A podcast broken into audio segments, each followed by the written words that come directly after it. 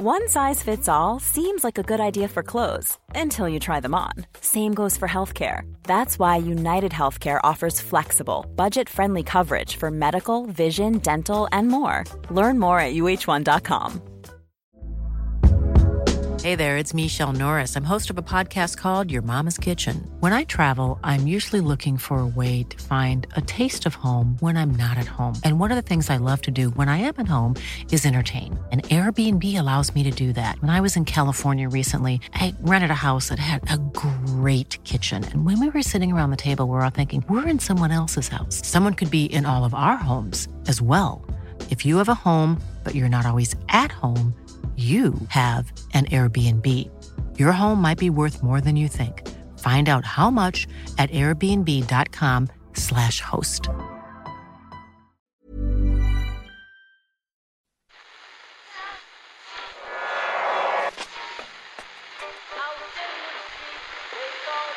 phone is that? That's the second time it's gone off.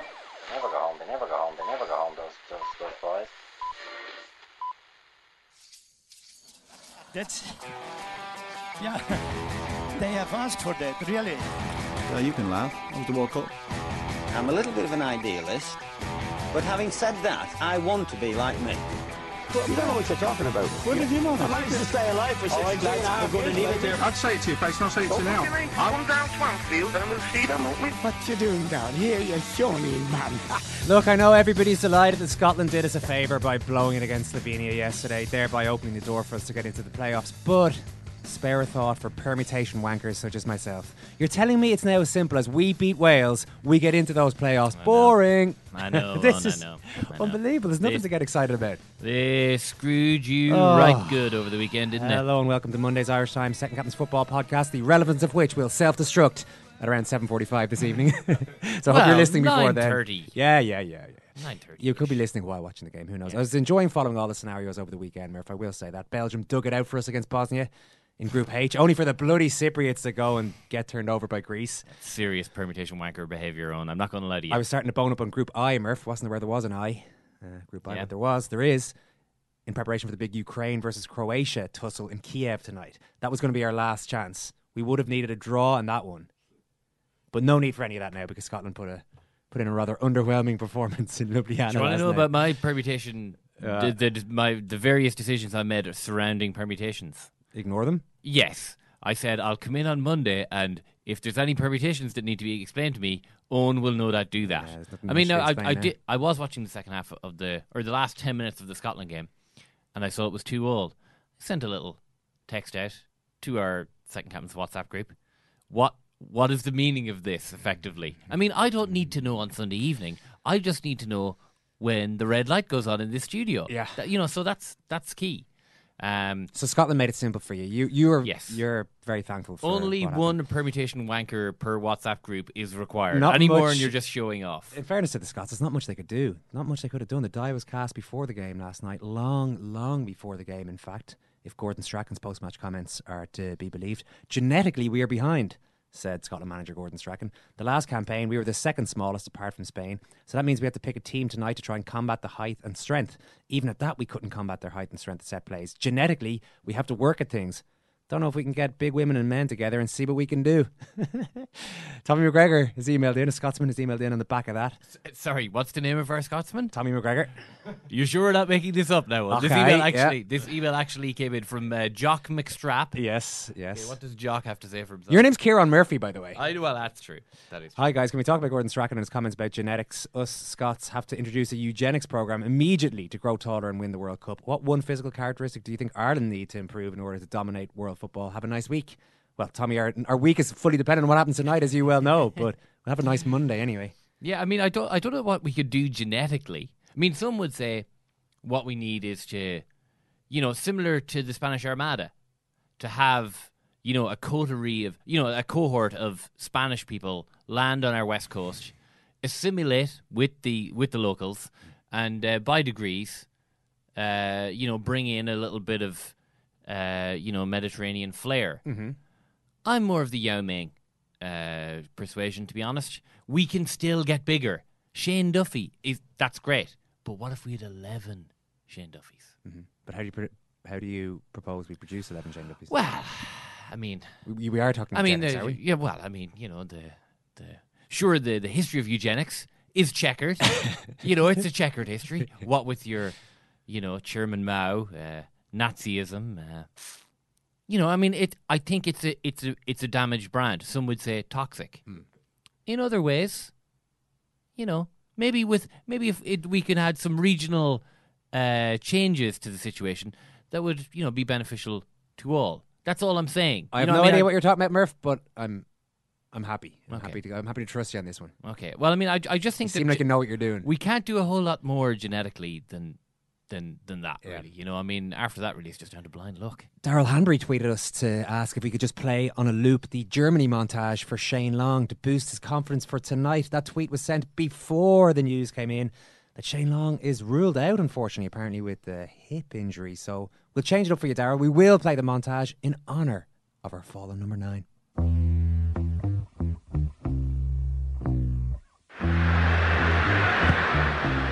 And Randolph sends it long. Das ist kein Abseits. Il est passé. Shane Long. Shane Long's in behind the defense. Shane Long against. 1-0. Stellungsfehler, Hector und da ist das Tor. Die Iren führen mit 1 zu 0 in der 70. Minute. Frappe le but. Magnifique. Porté par un public en liesse, l'Irlande peut croire à l'exploit grâce à son super sub, Shane Long. Shane Long. Boah. What a moment. Shane Long. Ireland take the lead. Well, that's on the trick for Simon Hick anyway. And Practically would- dancing around the studio there. And why wouldn't it, Owen? Why wouldn't it? It's uh, it's exciting stuff. It's well, I mean, it is tinged with a hint of regret. I mean, that goal was one of the most amazing moments of my entire sport watching life. Uh, It won't be repeated tonight, not no, by not- that player anyway. Not tonight, anyway. Owen. Don't forget, if you want to hear all the reaction to what happens tonight, you do not have to wait until next Monday, people, for crying out loud. All you have to do is sign up to the World Service right now, and you can hear Ken's post match debrief from Cardiff tomorrow, as well as all the rest of our daily podcasts throughout the week. I'd almost say it's your patriotic duty to sign up this week, given what's at stake this evening in Cardiff. It's only a fiver a month plus VAT, and you can do it all on secondcaptains.com. Ken's in Cardiff. Hi, Ken. Hi, Owen, how are you? Well, I'm okay. I'm a little bit deflated with the news that Shane Long is out. What's the detail there? A hip problem, apparently. Yeah, apparently so. And this this must have been something that happened last um, night in training. You know, there's no hint of it at the uh, press conference. I mean, O'Neill was asked about an injury, said everyone's fine. Um, so this must have been happening. This must have happened after that when they went when they went to train, and it is a big. Um, it's a big blow. I mean, I know, okay, Shane Long hasn't scored in 75 years or whatever it is, but I actually thought that against Moldova, uh, I mean, he, he missed all these chances. Clearly, uh, he, he missed. He, he should have scored three. He had three quite simple chances, uh, and he missed them. And, and you know, I know that some people were kind of like, well, I mean, how, how many times does this guy have to? You know, how, how many times is, is he going to allowed to? I mean, we do actually have other strikers in the squad, but I kind of felt that himself and Murphy, just the fact that he got those chances in the first place, was kind of a good sign. I think with, with you know he he often hasn't had the chance to play with a strike partner when he's been playing for Ireland. He's often been up front by himself or on the right or some some other thing like that. Um, so to play with a big centre forward like Murphy was giving him a bit more space, and he was finding little pockets of space and having chances, which of course he was he was butchering, but at least he was getting the chances. And I'm sure that he would have been playing tonight. I I think that O'Neill was planning to play, you know, two strikers, uh, Murphy and Long. Now he can't do that, and I'm wondering what uh, what the response is going to be because this is a kind of a a situation we haven't really seen before. I still think he's going to want to play two strikers, but the question is, who does he go for? Yeah, well, that's a big question. We'll get into it with Richie in a little while. There's very little experience to come into the to, to the front line there. If Seanie Maguire is the one who came off the bench the other night, would Seanie Maguire be in line to start this pivotal World Cup qualifier? It's an amazing story if he is. I know it really is, but I mean, there's it's not just it's it's not just Maguire. I mean, there's also like um, you know Scott Hogan.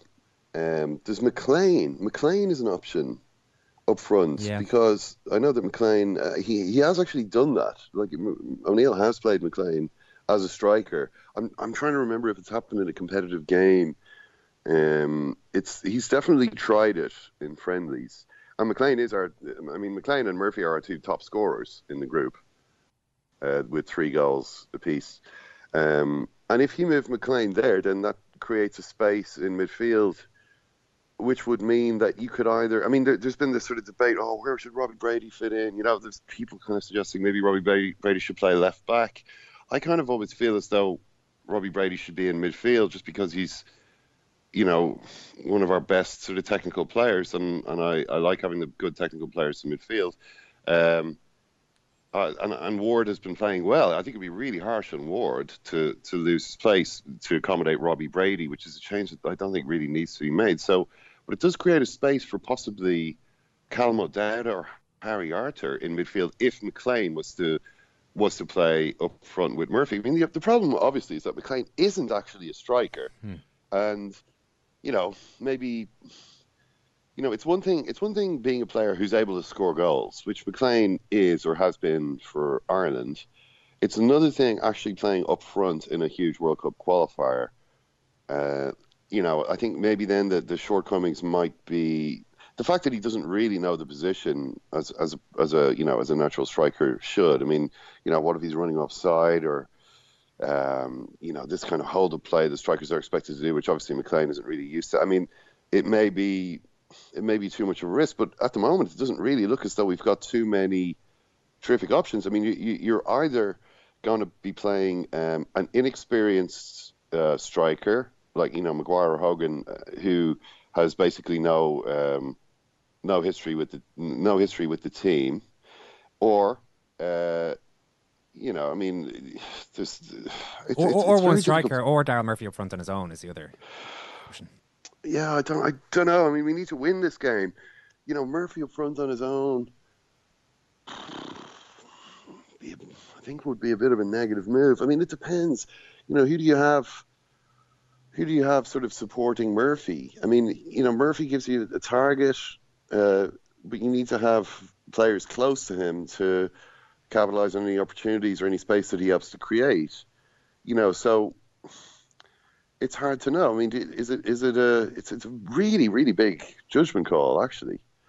You know, I mean, because because O'Neill does not like usually. I don't think he, he really likes playing inexperienced players. I mean, when I say inexperienced, I don't mean inexperienced in football, but inexperienced with the team. Well, he threw Shane Duffy in for yeah. a competitive debut in the middle of a major championship. He's done it once or twice with players where he, he's, yeah, he's just gone, let's yeah, go and, for it. And he, and he did it with Duffy, I suppose, in a situation where he kind of felt he had to. Like yeah. he, he felt like, okay, this isn't working. You know, O'Shea and, and Clark haven't worked in the two games so far. I have to do something. I have to change this. And this isn't a great option, but it's the only option and I have to do it. So it may be, it, it's that type of situation. Maybe, maybe that's what it takes for Maguire Hogan, uh, you know, to start a, uh, to start a World Cup qualifier uh, in in this cycle. Um, it's it's a real it's a real big blow to the plans. It definitely is. I mean, anyone who was who was suggesting that, you know, maybe Long should have come out of the team anyway, I think was was probably wrong. Just you know, he is he's one of the most experienced players in the team. I mean, he's got more than seventy caps. Um, he's also the quickest player uh, in the team, which we're not really going to be able to replace.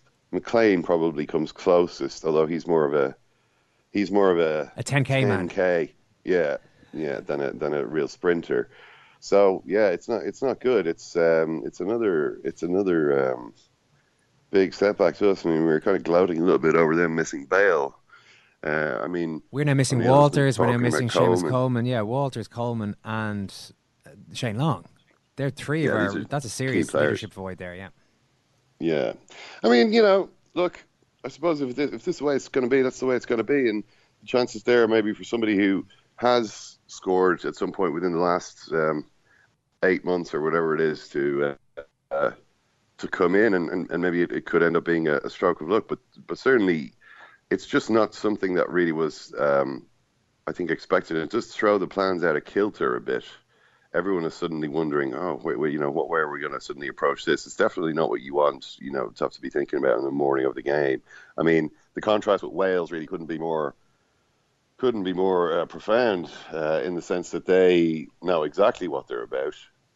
you know, this is kind of this has been their big virtue. I mean, Chris Coleman talking about the game plan. He literally mentioned the word game plan 15 times. We have a clip of in that. I'm going to cut across it here, yeah, because we've got a little snippet of it. This is just in one sentence. I think he mentions it at least three times. We've always wanted to be in these games, these big games where everything's on it and all eyes are on you and there's so much to play for because we've up until two years ago we've never been anywhere near it. So and now we are. So absolutely looking forward to it. Great game. Nothing to fear, nothing to worry about. Um, the occasion is what it is, and it's uh, it's great for us to be involved in it. But we just got to go and we got a game plan. We've always had a game plan, and our players have proved that they're very good at executing whatever game plan we put in front of them. They execute it, and it's another one tomorrow. Yeah, precisely three game plan mentions there. Yeah, I mean, and, and there was there was a total of fifteen. It was quite interesting actually to see the two Wales guys because Chris Gunter was in before Coleman. They didn't do the press conference together. Um, the so Chris Gunter came in first. So he's you know the Reading defender, current Welsh Player of the Year. Um, plays really well for Wales, uh, not so not so much for Reading. Um, and the interesting thing was that well, this only became apparent when Coleman came in a few minutes later. Was that Chris Gunter just sounded exactly like Coleman? It was like they they uh, they were just reciting all the same talking points. You know, they they, they clearly were On It's message. like, oh right, yeah, these these guys have a message. They know what the message is, and they're like, um, and here and here they are, like spitting it out. Whereas whereas our guys, I don't, I don't think you really get that. Although it was, I mean, it was interesting because Darren Randolph came in with O'Neill, and so they did the press conference together. And Randolph said so little. Uh, It was just, it was honestly, it was, it was uh, practically, it was on the point of being ridiculous.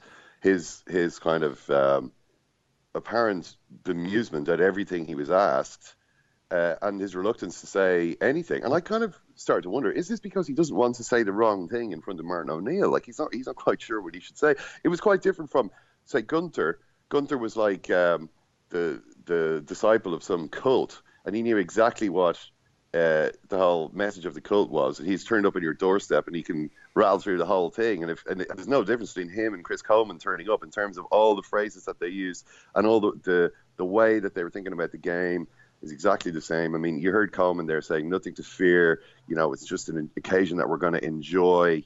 Uh, this, you know, he's trying to take the pressure off the players by making them think this way. History means nothing. 1958, that that long period out of the World Cup means nothing.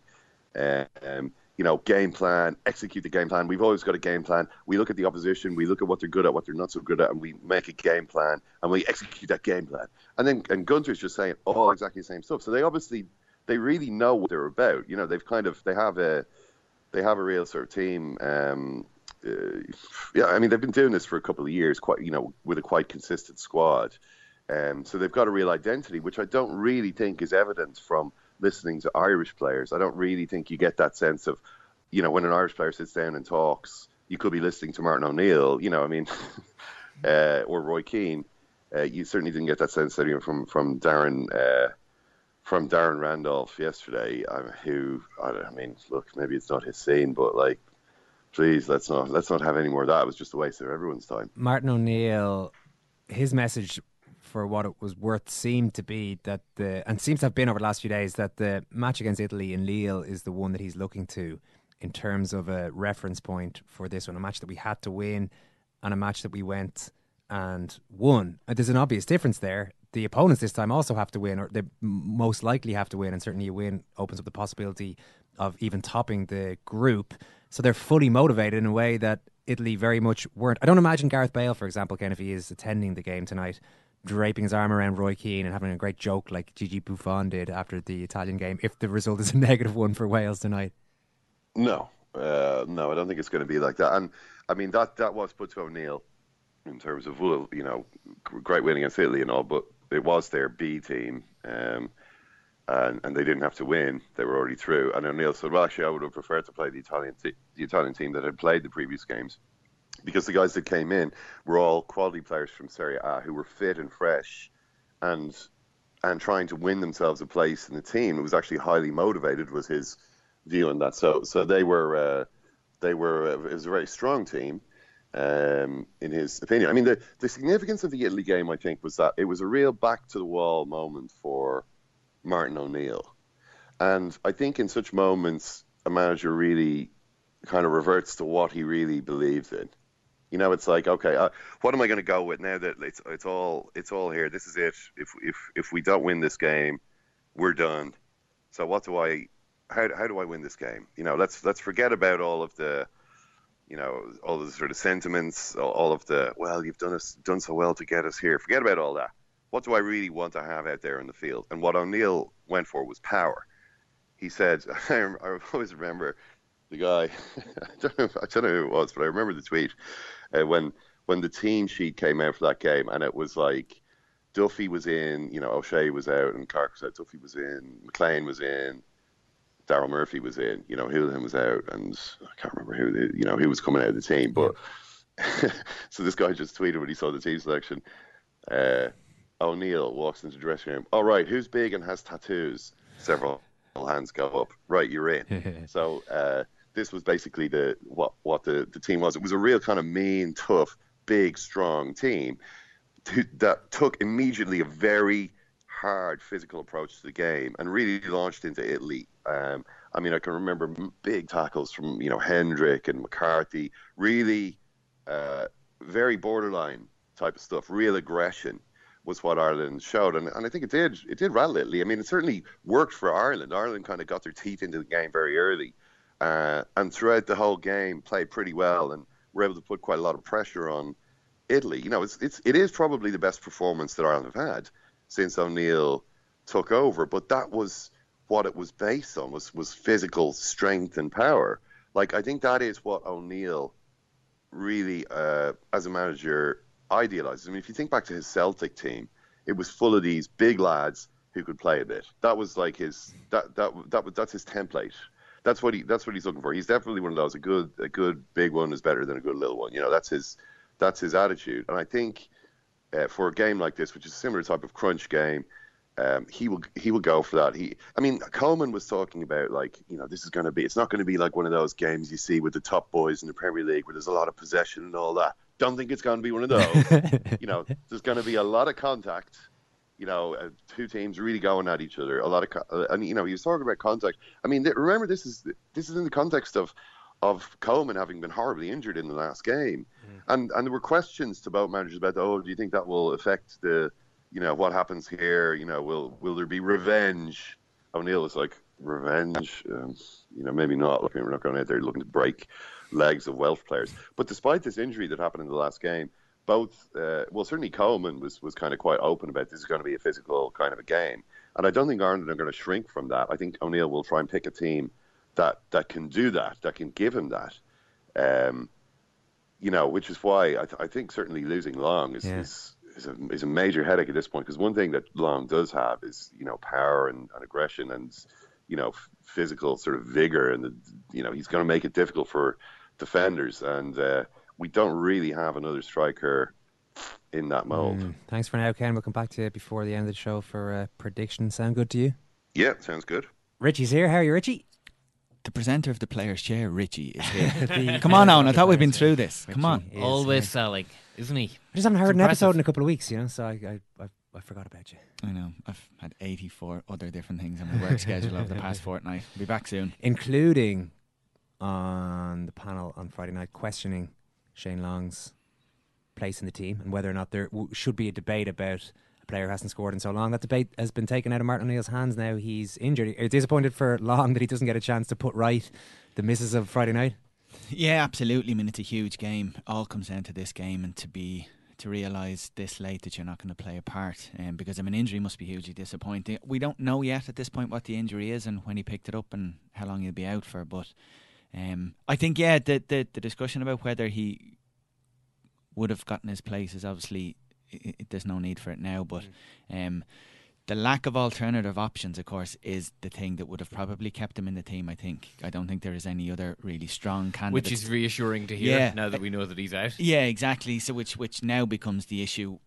What does O'Neill do? Does he bring in another striker to replace him, or does he add another midfielder? Well, the strikers would be Sean Maguire, Scott Hogan, is there anyone else? Aiden O'Brien from Millwall is in the squad. These guys aren't gonna. None of these guys are gonna be brought out. O'Neill well, the, does, does pull rabbits from hats from time to time. The international combined international experience of all those three strikers is the 12 minutes Sean Maguire got on Friday night. Is Sean Mag- is this Sean Maguire punt and and the fact that you know he he did quite well, buzzed around. Yeah, no, his touch was Uh, nice. It was, yeah, it was all good. uh, and appeared to be a massive favourite with the fans. Uh, like got a massive ovation. Is there something that Martin O'Neill doesn't want to doesn't overthink this and just goes, Maguire's my man, and doesn't like second guess that decision whatsoever, and we end up with Seanie Maguire making his international debut in uh, like the biggest game we've played for the last year and a half. Well, I hope he does overthink and second guess all Yeah. the options in his head. I, I, I yeah. that's the that's the question. Like, is is he the sort of guy who goes, you know, mulls things over for like hours and hours on end, or does he just go with his gut? God, I'd hope it's the first one. I'd hope I'd hope you'd consider all the options, and, and what those options are, as Owen you've said, aren't they're not plentiful.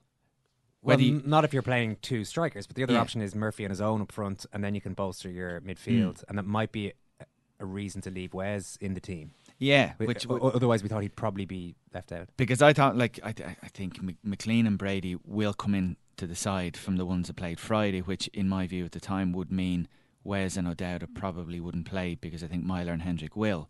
But now if you remove Long from that and play Murphy up front on his own and have someone supporting him, like McClean has played centrally supporting but sometimes in the group, Wes can do that role. Brady could probably do that role centrally as well. So if you have a five man midfield of Meyler, Hendrick, McClean, Brady, and Wes in whatever combination O'Neill sees fit to put them out in, um, I think that's a decent midfield. If he decides to put Wes in there, though, Mm. all this, Or if he goes with adding Glenn Whelan to Meyler and Hendrick in the middle, which would give a different kind of a statement of intent. Do you want to add Whelan to a team instead of Long, or do you want to add Wes to a team instead of Long? there's no real need for Glenn Whelan if David Meyler's there, is there? Well, it would, it would. It would be one of those decisions where you say, "Oh, that's a kind of a statement." Up until that kind of gives a a little, good one. It gives us a little indication of what's in O'Neill's mind ahead of the game. Up until this news about Shane Long, Mm. I didn't think Wes Whelan had a chance of starting, given Mm. everything that we know about what O'Neill thinks of him has been on display. And in how the long last he few days. on How long exactly? That's one of the things. Uh, So he played for so long that it would put in doubt whether he could put another 79 minute shift in or whatever, or would put that doubt into O'Neill's mind. He seems to be the one who has the doubts about putting these games back to back. The fact that it's an away match, uh, all all of those sorts of things would Uh, have led me to believe that he wasn't going to be in the reckoning, but maybe he will be now. Yeah, all all the elements are there for uh, uh, uh, Wes Hoolahan to be excluded because if it's a thing that's simply away games, he's less likely to play, or if it's the type of game that O'Neill thinks this is going to be, we keep hearing that it's going to be a you know a, a physical, you know, frantic, high tempo game, maybe lacking in moments of quality, um, similar to the, the the Wales home game, the two Scotland games in the previous campaign. Maybe he thinks Wes is not the type of player for that; that others are better suited. But and as well, there's the age and the fitness question that O'Neill seems to have. Not just O'Neill, I mean club managers as well. Yeah. Over Wes, can he play another game on a Monday after playing 79 minutes on a Friday at his age? Bloody hope so. I'd love to think he could. There's uh, an issue here if it is going to be if there is going to be somebody added to midfield and Daryl Murphy on his own up front. Mm. That is that Daryl Murphy is not Shane Long. I know he's got us a couple of goals, so hopefully his confidence will be there. But we're going to be quite li- limited in Mhm. Options we have to stretch the Welsh defence. We can't just have Shane Long doing what he does best and really testing defenders and, and, Mm. and running off the ball. It's Daryl Murphy. It's going to be a different type of Yeah. thing. It's going to be very predictable what's going to go on there. I would have thought. Yeah, Shane Long, one of the things he does really well, like he stretches defences very well because of his pace. Like the defenders are always kind of anxious to what position they'll take up and how much space to leave behind because Shane Long can take advantage of it. Murphy doesn't pose that threat at all. He's very immobile, he's big, he's good in the air, he's not particularly quick. Before Friday night, you wouldn't have thought he's clinical internationally anyway in front of goal.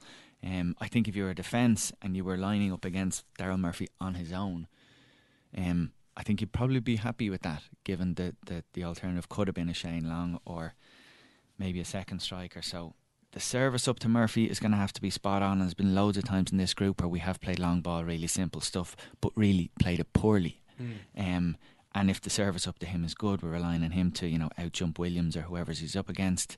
And for the second, whether it's a second striker or an advanced midfielder or one of the wide players, to take a chance and to be positive in the runs that they make, to, to anticipate Murphy winning the ball. There's no point launching up to Murphy, but then keeping it tight across the middle of the park and hedging your bets because you're outnumbered, you're positionally isolated.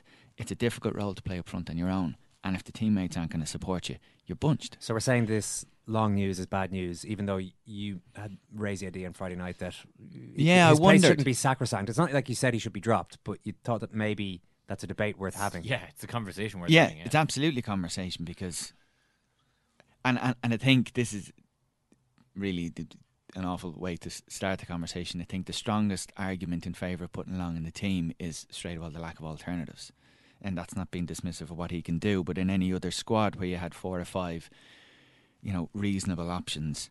You would look at Shane Long's performance, you look at his performance in front of goal, you look at his record, you'd try and read into his confidence and his self belief, and you look at tonight's game, and Anne O'Neill said this in the last few days. We absolutely need to be clinical. We're not going to create a hatful of chances, but the ones we do, we need to take. We need to score. We need to win. Can you really afford to have a player who we'd assume is rock bottom confidence wise, as Shane Long is, in terms of his goal scoring ability? In a squad which has four or five really good striking options, I think the conversation about dropping Shane Long had he been fit and available would be well worth having. In this squad, it's it's a fairly weak argument to say Shane Long shouldn't play if he's fit because the alternative is to pick a fella who's played 12 minutes, pick a fella who's played no minutes, pick a fella who doesn't even play that position. You start to sound daft if you say that Shane Long shouldn't play, but that's because of the, the relative weakness of the alternatives. Chris Coleman has said in the build of this, I think it'll be toe to toe, end to end, a lot of contact, and I think it'll be very exciting. Which a lot of that is probably going to be true. Mm. It was. It sounds very similar to the build up to the game away to Scotland in the last qualifiers, which did end up being fairly physical. There was a lot, lot of hefty tackles going in, but one of the teams forgot to play football, and that was us. Mm. Scotland were the only ones who, who really showed any sort of guile. Would you be concerned that we might get caught up in that idea? This is a British football cup tie. For one, I'm not saying. Yeah, I'm not Are you saying we're British? Exactly, yeah, before anything happens there. Uh, players brought up in British football, although I suppose a lot of them are brought up in the League of Ireland, Richie. So I'm talking myself into talking myself into uh, into trouble this here. part of the world, Owen. this part of the world, yeah. Um, the Britain plus Ireland, British plus, plus Irish football. Ireland plus Britain. Are we going to whatever. fall into the trap of we have to get stuck and we have to do all those things? Blood, blood, the blood is up without playing the football that we need to play to get a win tonight. I think that is a danger. I mean, to go back to the Scotland away game, I remember working on that and thinking all the things you just said. Like we, mm. we, we, I think we were right to expect it to be a physical game, and we approached it on that basis. But in the moments which required some bit of composure or thought, bit of level-headedness, we, we just seemed to lack completely. Now tonight, like I'd imagine in in the in the dressing room, because of what's at stake. Can you imagine the adrenaline? Can you imagine the excitement and, and the buzz in the dressing room going like we're after tonight's game we're going to be first, second or third. It's all coming down to tonight and the campaign is going to be remembered largely on how tonight goes. So for all those elements and for the amount of people watching and what's at stake, you, you'd assume adrenaline's going to be high. But then you know you're going to have someone in the dressing room piping up going, you know, let's do this for Seamus. There's always someone who's going to say something like that. And if, I don't know if Taylor's going to be involved, he hasn't been recently, but the, the intensity which is going to be required from the Irish performance is going to be obvious, but a bit of composure is required too. And not everyone can combine the two. Um, it's it's it's a very difficult thing to play at the peak of your, your kind of adrenaline and tempo and be frantic and be physical and you know all the euphemisms we use you know let's get in their faces let them know they're in a game let's win the battle that can be misinterpreted by certain players and they just kind of are headless clowns. Will there be a let's do it for Seamus element to it? Do you think? I don't know I think every squad I would have been in there always would have been at least one fella who'd say it and then obviously you'd, you'd have maybe the older wiser head say listen it's not about that. It's not about revenge. It's not about repu- retribution. Let's just stick to our jobs. The problem I suppose with this Irish team is it's unclear what the specific jobs that some of them have. There isn't often a, a pattern or a trend or a, an obvious strategy when you watch the Irish team as to what they actually do but you would hope that yeah compete fully you know all those things win the battle get in their faces do all those things but for God's sake keep 11 on the pitch That lack of an obvious strategy has been one of the black marks of the O'Neill reign. But do you still retain the sense that this is his kind of match that O'Neill's Ireland have pulled it off in big one-off games in the past? He's been talking a lot about the game against Italy in Lille. That this is his biggest strength has always been motivation and getting players to believe that they're possibly better than they are and they're able for this kind of a match. Is, is that is that Martin O'Neill of years ago, or is that still the Martin O'Neill that we know as Ireland manager? It, w- it was certainly the Martin O'Neill of years ago, but in relation to results over the la- over his term in the Ireland manager, he can claim that too. Like the Germany one, the Bosnia playoff performance, the Italy one, even maybe the Austria one earlier in the campaign. These are these are big, big results, and and it's not an Irish squad that has to harp on to or, or to look back on the achievements of previous Irish teams. To, you know, remember remember what we did against Holland. You know, all those things. Like none of those players were involved in that, so they have personal recent experience as a group of performing against big teams and getting big results. You wonder why though. This didn't come through against Serbia, or I know. That's cou- the biggest couple, flaw. A couple Like, of home games, they were as big as this game. This Yeah. game has become so massive because we've dropped stupid points, Yeah. such as in Georgia, and are now in a situation where actually we could be going, we could be easily in a position to win Mm. this group. That's absolutely the flip side to this argument. So, well, if he is a motivator, if he gets players to perform above their level, um, how do you possibly play the way we did against Georgia away and drop points, or even Georgia at home earlier in the group, or any of the other results or, or the performance that we've seen in this group? I mean, if you're a manager or a group of players that always produce when you need to produce, you win tournaments because you just always produce when you need to, and we don't obviously do that. I, I it's so hard to predict what's going to happen mm. tonight because is there is there a case though that you know y- the first half of the qualification campaign went so well that in the back of our heads it was like okay a couple of draws now might nearly see us home and there was kind of a, an equivocation in our players heads that okay you know it'll be okay we'll you know we'll draw against Serbia you know it'll probably work out all right now we're in a hole you know, we've gotten a couple of lucky breaks over the past three days, so that's fine. But we're still in a massive hole. Mm. We have to go to to Wales and win the game. So there's no, it's all duck or no dinner now. You know, it's like we got to just go and win the game now, and it gets a lot less complicated. all duck or no dinner. Yeah, sorry. Let's talk about that. What? No, all duck or no dinner. I mean, what does that mean? It's you know, you've you've got it's either you're eating duck for dinner or you don't have any dinner You're whatsoever. talking to a couple of dubs here, Murph. This might be uh, a basically- outside the pale phrase, is it? Well, I would, I would say so. All Judging by no- myself and Richie's blank stares. all duck equals an extremely nice dinner. No dinner equals no dinner. So it's you know the options are clear. Did you often have duck for dinner growing up? Rarely Oh. had duck, actually. Well, that's- D- duck was an again, that's what I'm extravagance saying. in That's what I'm Stillorgan saying. in the We don't qualify for tournaments all that often. There's the duck uh, in question. The Win- no dinner win or is bust, the we'd usual. say, Murph. Win or Sh- shit or bust. get off the pot. So, exactly. There you go. Qualification is the duck in this. Yes, Okay. precisely. Yeah. Or we're hungry with no dinner. Yes, precisely. We've we've not qualified. We haven't had our dinner. That's it. The problem, I suppose, with let's move on from that. The, the, the, the, I think the biggest thing, like there's there's confidence to be gained from the performance the other night. The biggest flaw with that is look at who we were playing against, and I think there's a there's a trap we might fall into if at the end of the game it hasn't gone our way and we haven't played poorly. We look back on the run of the last five or six performances and say, actually, Moldova at home m- mainly in the first 45 or 60 minutes is really the only kind of bright spark and we were on a fairly poor run of performances and results. And we don't look like a team that can score goals. And we're going into tonight's game with a striker who before Friday had only scored once in his international career and the backup strikers haven't even played. So our scoring record has been appalling. Like I think we're the lowest scoring team of any of the teams that could go to the tournament. Is that right Yeah, yeah. I, I, th- these we- these stats have changed so much over the, Over the day, day to day that I'm not sure exactly where it's at at the moment. I mean, but before Friday night's yeah. game, uh, like I think we'd scored nine goals in, in eight games, and then even against Moldova, who hadn't won a competitive game in four years, had conceded twenty goals. We scored two early on, and then for seventy minutes couldn't add to it. So our our problem is is, is creating and scoring goals.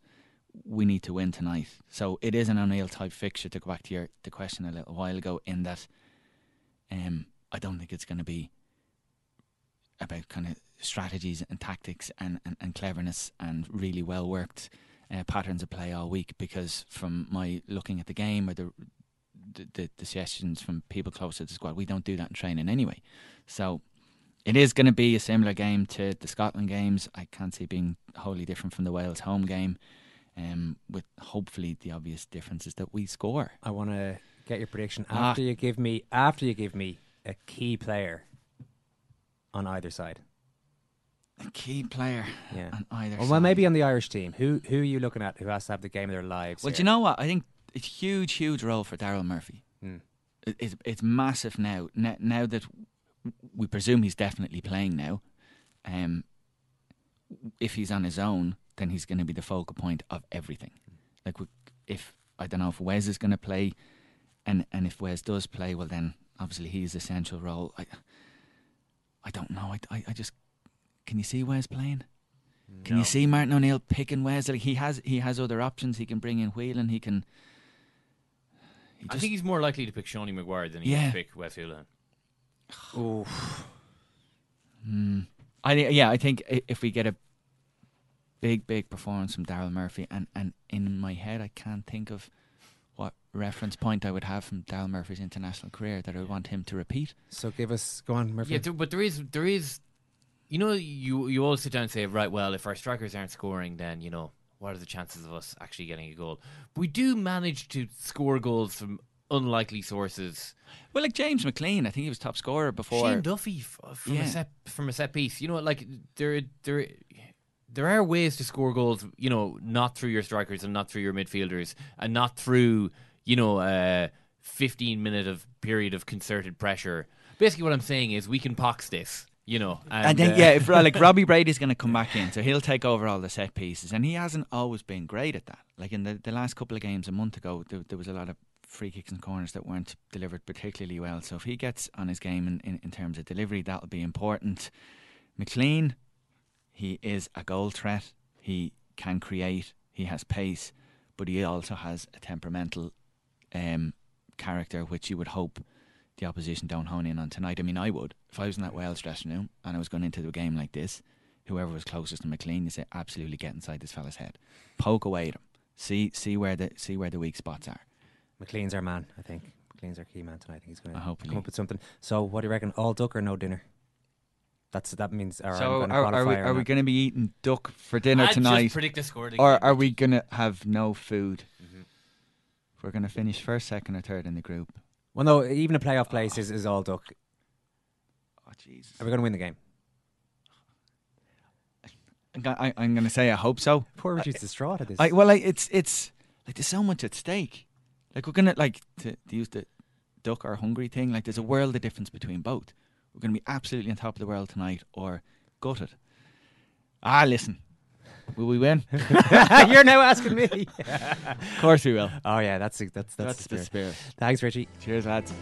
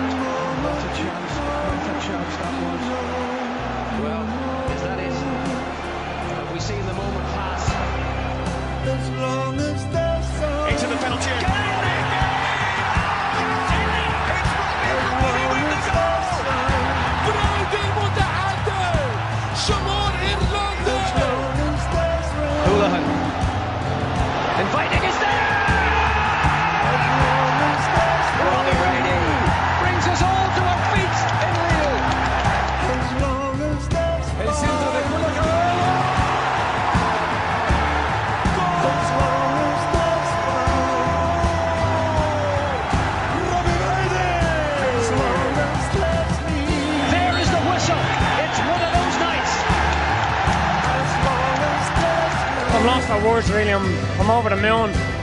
Emotional. It's, it's unbelievable. It's Stuttgart. It's New Jersey. They're all rolled into one.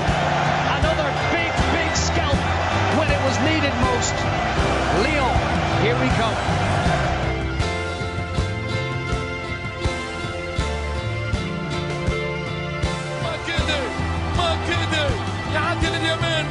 امكانيات اولى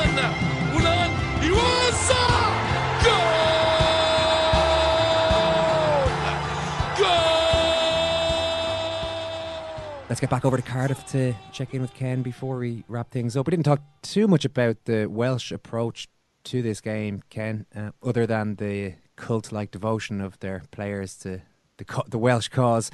what are you expecting from them tonight? Do we have any? Uh, we heard Chris Coleman saying that they've got nothing to fear. Do Ireland have anything to fear with a Baleless Wales? Wales? Well, I mean, the only thing Ireland have to fear is, is the same thing Wales have to fear, which is, you know, failure. Um, everything ending in, in disappointment after all this time, not going to the World Cup. I mean, they're all the things that, you know, those things will weigh on Wales as well. I mean, Coleman and the players obviously trying to be super positive. They're like, we won't, con- we won't uh, consider any negative thoughts. You know, like they've gone, they're that far gone. Like, they're, it's almost, they're almost insane. Like they're just like, we will not consider any negative thoughts, because the moment you start considering those thoughts, then you get a negative. Believe me, this is Coleman sort of talking some sort of law of attraction type stuff yesterday. But you know, there is. I mean, there's obviously nothing to fear. It's just a football game.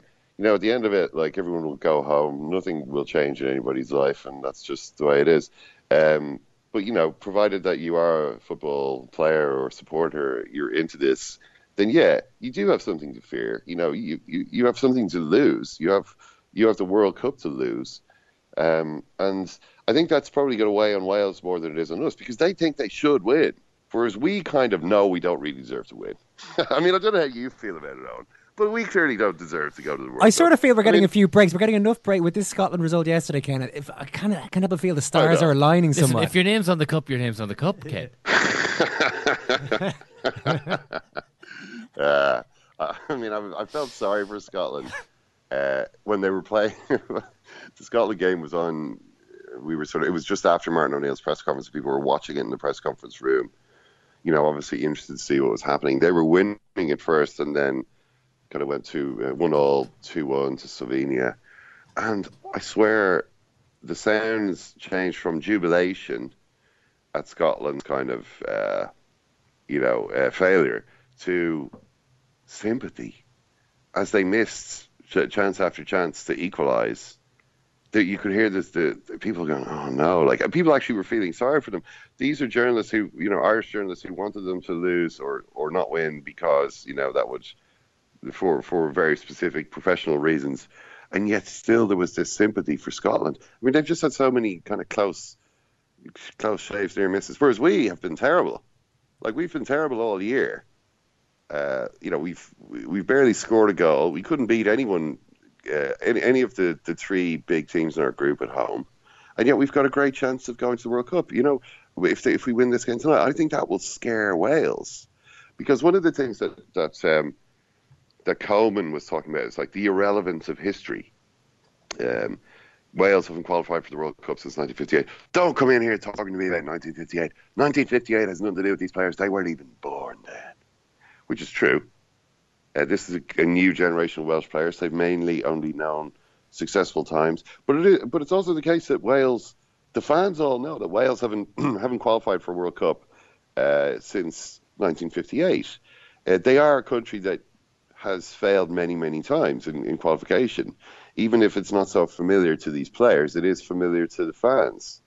And the longer the game goes on in a close or nervous situation where it looks like Wales might might be struggling to, to get the win they need, the more worried the fans are going to be. And I think that's that's a situation on which Ireland can maybe capitalise because if you remember, Ireland have been much better away from home um, in this group than they have been at home. We actually asked Darren Randolph yesterday why that might be, and he had absolutely no idea.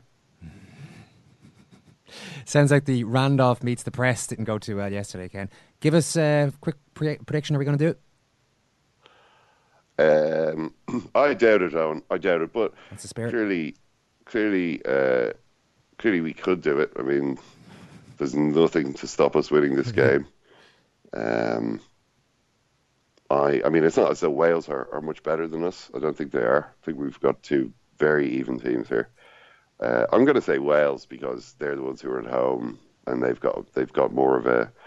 I think they they know more what they're about. Like I mean, like I was saying earlier, I think they all have a they they understand the system and they've been doing it for a while. There's nothing really new here. Whereas what we're doing, uh, we kind of tend to change a little bit from game to game. Um, I'm not. I'm not so sure. I think. I think Wales probably probably will do. But again, I wouldn't be surprised at all if Ireland, uh, if we were talking tomorrow and about how how wrong I was, because uh, you know, it is that it's just a very even game between two not very good sides. Thanks, Ken. Thanks, Owen. Thanks, Murph. Thanks, Owen. Thanks, for listening. Thanks, Ciarán. See you in the World Service tomorrow for a full breakdown of Ireland's victory versus Wales and how we somehow ended up topping the table. Talk to you then. Whose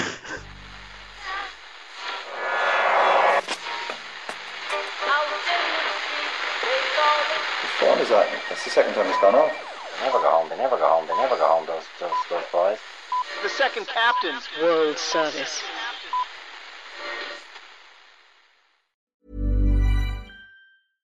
Even when we're on a budget, we still deserve nice things. Quince is a place to scoop up stunning high-end goods for 50 to 80% less than similar brands. They have buttery soft cashmere sweaters starting at $50, luxurious Italian leather bags, and so much more. Plus, Quince only works with factories that use safe, ethical, and responsible manufacturing. Get the high-end goods you'll love without the high price tag with Quince. Go to quince.com slash style for free shipping and 365-day returns.